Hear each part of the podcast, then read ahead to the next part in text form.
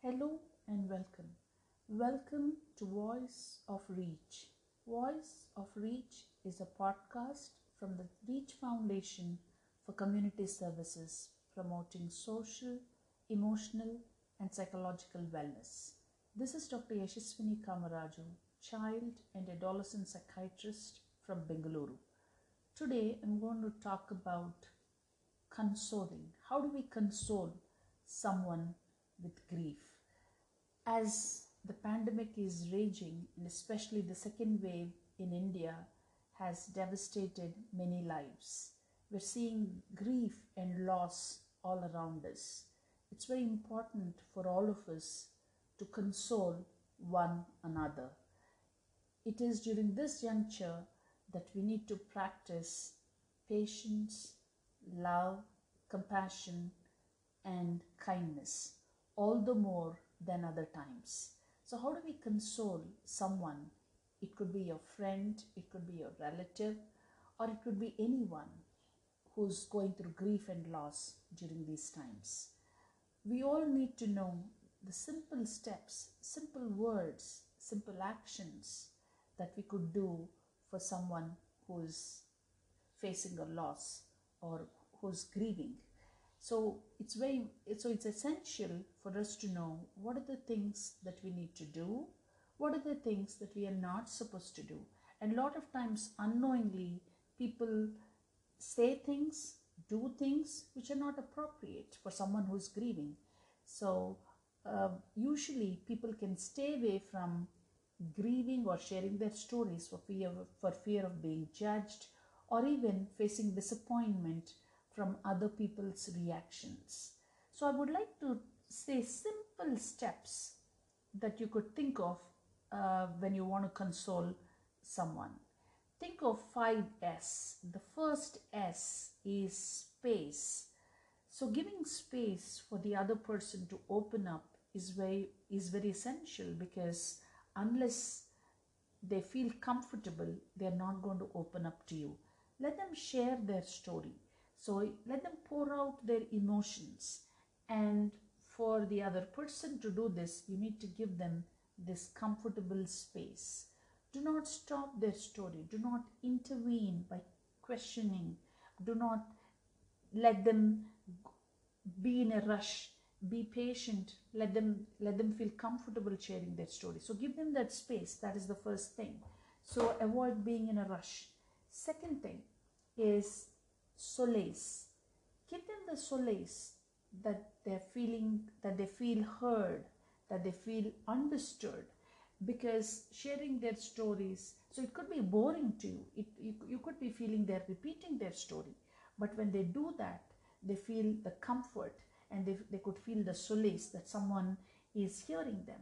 So this is that's the reason why it's very important not to question them not to fix them by giving too many solutions and not to rush them so the second s is solace third s share so sometimes when the other person who is grieving is sharing their story uh, they might feel awkward they might feel that they're burdening you as well. They might even say, I'm sorry, I'm burdening you with my loss. I'm sorry, I'm burdening you with all of my story. So give share share with them your own story, your own experience. You could even tell them that yes, you've heard of such situations or you yourself have experienced uh, similar pain. By sharing your story with them, you're also making them feel comfortable and not making them feel awkward uh, sharing their story. So the sharing your own personal loss could be of help. Fourth S, support. Support them. How do you support someone who's grieving? Because sometimes when the other person is telling you their story, they might even be asking you, what do you think I should be doing? What, what would you suggest? And sometimes I keep hearing from people, or, you know, saying these statements, what can I tell you? I really do not know. I'm at a loss so, but I think if the other person is specifically asking you for some sort of suggestions, it's okay to acknowledge um, whatever you know. It's okay to give you simple suggestions that you could give them um, because uh, being emotionally disconnected wouldn't help.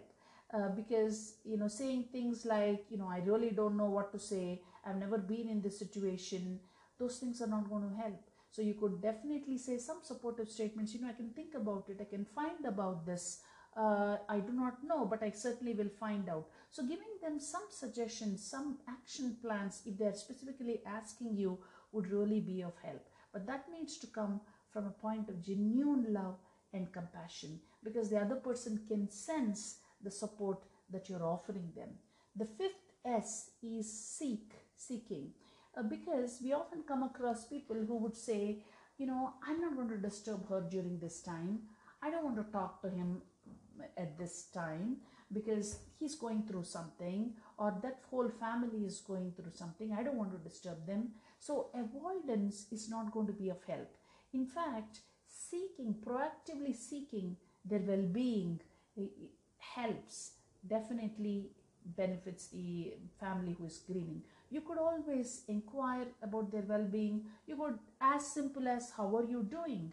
Something like that would certainly help. So, avoiding them or uh, not communicating with them or being detached not necessarily is going to be of help to the person who is grieving. So, seek their well being, communicate with them. It's absolutely fine. So, there's no need to avoid people who are grieving. This might look simple, but often some people, uh, because of their own awkwardness, may not want to uh, communicate actively. That is the reason why I'm saying proactively seeking the other person's well being is, is okay. So think of these five S in very, very simple steps. One is giving space to the other person to speak about their story.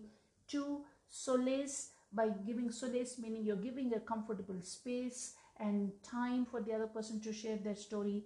Three, share, um, be a part of their story, bring them a sense of belonging uh, in their comfort and grief. Fourth, support, support them in their plans or actions that they're taking. Five, proactively seek their well-being. So these are very, very simple steps in consoling the other person.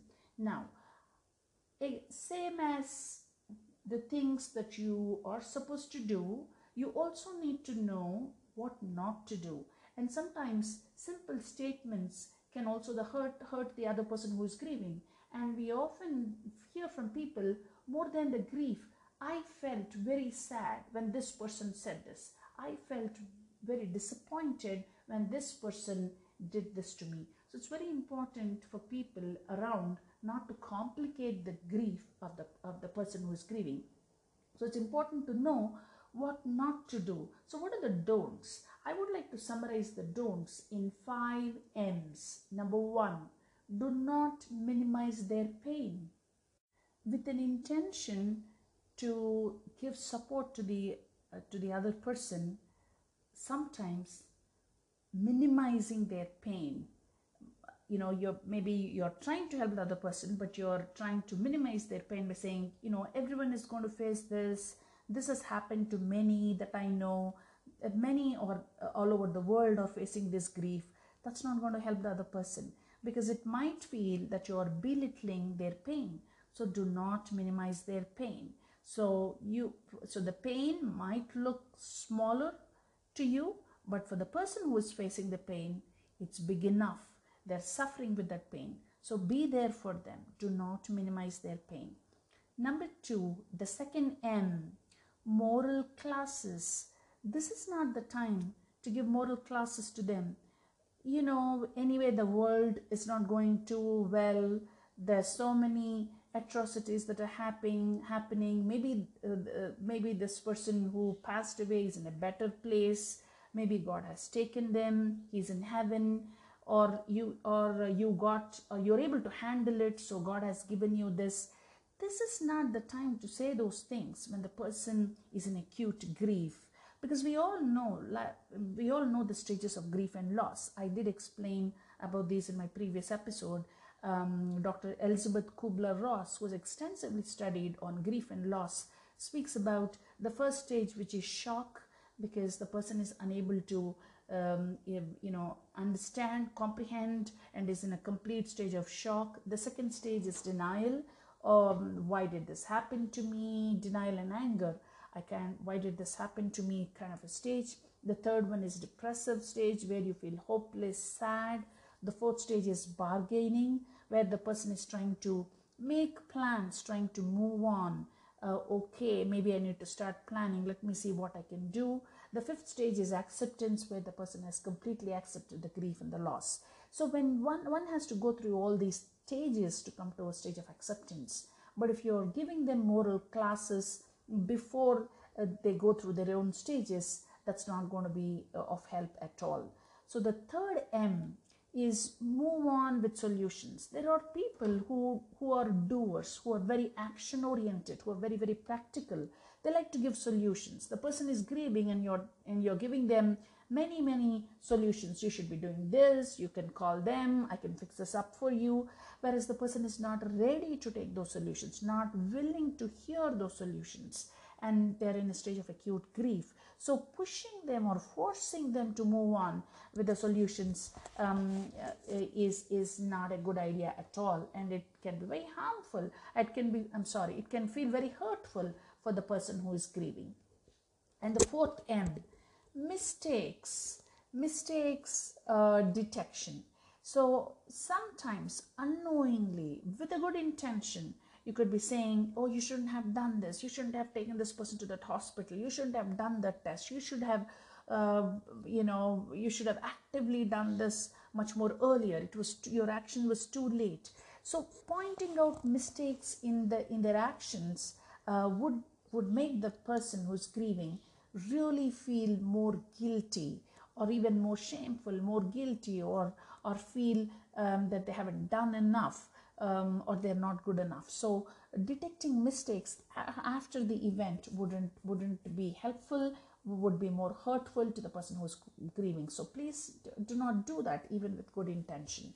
And the fifth M is meanness. It may look simple again, but you but we are seeing meanness in the world and uh, otherwise how how could you um, make a meaning of all those trolls uh, because sometimes people can be mean even in a in a very very uh, uh disastrous situation. So instead of providing emotional support uh, people can say things uh, intentionally or sometimes even unaware or not or un- unaware or may, they may not be conscious of what they're saying but they can be very judgmental. They can be questioning things in a very unsympathetic way or they can be very mean in their statements and some people can take this take this occasion to um, you know express their anger or jealousy um, or even vengeful statements so uh, you know using this uh, situation of grief and loss of the other person to express their un- to express their underlying feelings projecting their underlying feelings um, is, is extremely bad and one has to refrain from this. And we often see this in trolling scenarios. And also statements such as, cheer up, you need to be mature, oh, I didn't think you were this emotional. All these statements are not going to give any solace for the person who is grieving.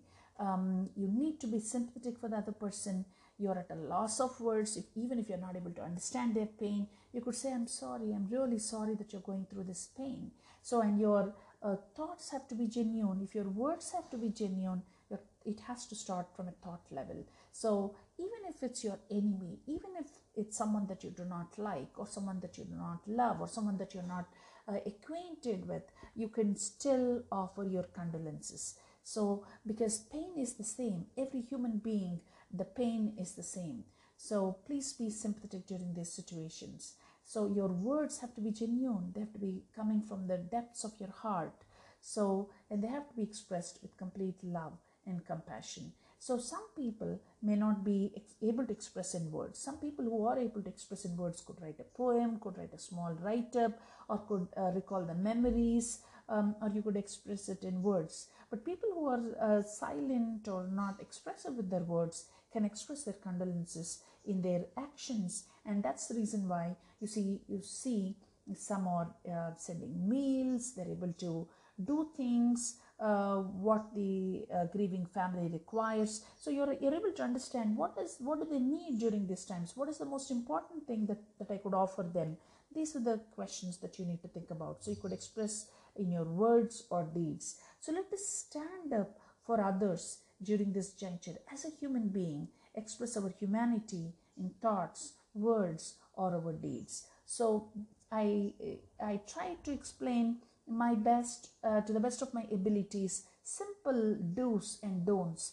on how to console the other person. I hope this episode is helpful.